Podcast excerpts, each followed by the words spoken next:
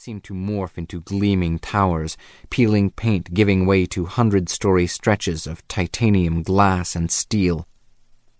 Like a brilliantly eccentric but unlicensed urban planner had become a plastic surgeon and performed an improvisational backroom procedure, grafting experimental avant garde implants to this old, faithful matron of a metropolis.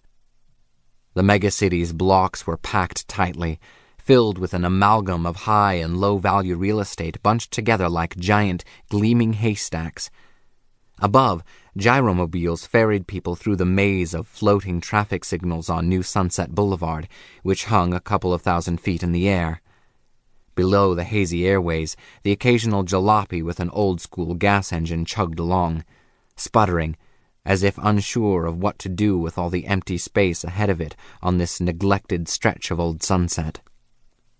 The rubber Teflon blend in the soles of Mr. Smith's work boots, soles guaranteed by Nike to last 75 years, although he would have been happy with the next 75 seconds, gripped the slick pavement as he pivoted into an alley off 3rd Street on Avenue R.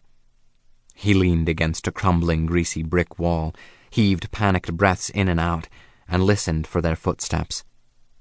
The morning sky was white and wet. A selection of sounds the hiss of a monorail's doors as they slid closed on the tracks a few feet away in the street. Crisply screeching whistles from the city wranglers, guiding non Stansbury related citizens from one side of the street to another. Nothing out of the ordinary. Nothing except that four other ex specimens, alumni of the same school he hated and helplessly revered simultaneously, had been killed at the rate of one per month for the past four months there were six of them when everything began, improbably six months before that day. And then they were all gone except for him and his old accomplice. The delinquent duo, Mr. Daniel Ford Smith and Mr. Jonathan Clark Riley. Unlike the others, Mr. Smith and Riley were pals back in school, so when they heard about them disappearing one by one, they kept in touch. They spoke just two weeks ago, knowing the whole time but never saying out loud that they were the only ones left, and that hence the next to go would be one of them. After hanging up the phone, Smith remembered hoping that Riley would go before him. Simple, basic, animalistic self preservation. But now that he was running and the soft, inevitable roar of the footsteps behind him weren't stopping, weren't ever going to stop, Smith was thankful that it was his turn. Maybe Riley would hear the news and play it safe. Maybe he'd get out of town and disappear, forget about their impossible plans, and start a new life somewhere, anywhere. Standing there in the alley, drenched in the polluted, yellowing rain, he decided to keep running, because the least Smith could do was give his old buddy a few more minutes of a head start before the footsteps came after him. The pattern of the rain drummed a beat on his shoulders, shoulders grown thick, riddled with pipes of tendons that trailed down into a network of shivering muscles in his arms. Muscles courtesy of Stansbury School. Unfortunately, the school's famous med cycle didn't work the same magic on his cerebral cortex. He barely graduated.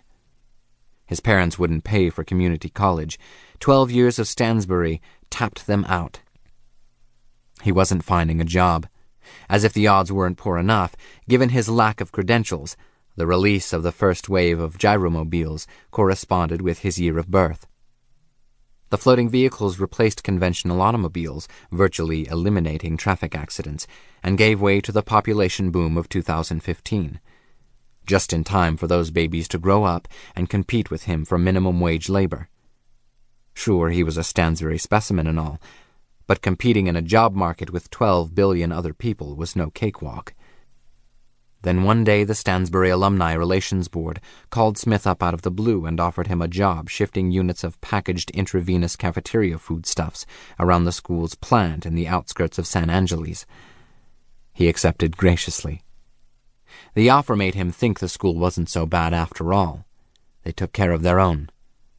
No one called him Mister at the plant, though, just as spat out Smith, like it was a four letter word, but a job was a job, and he was determined to tough through it and make an honest living. His mom and dad were proud, relatively speaking. Families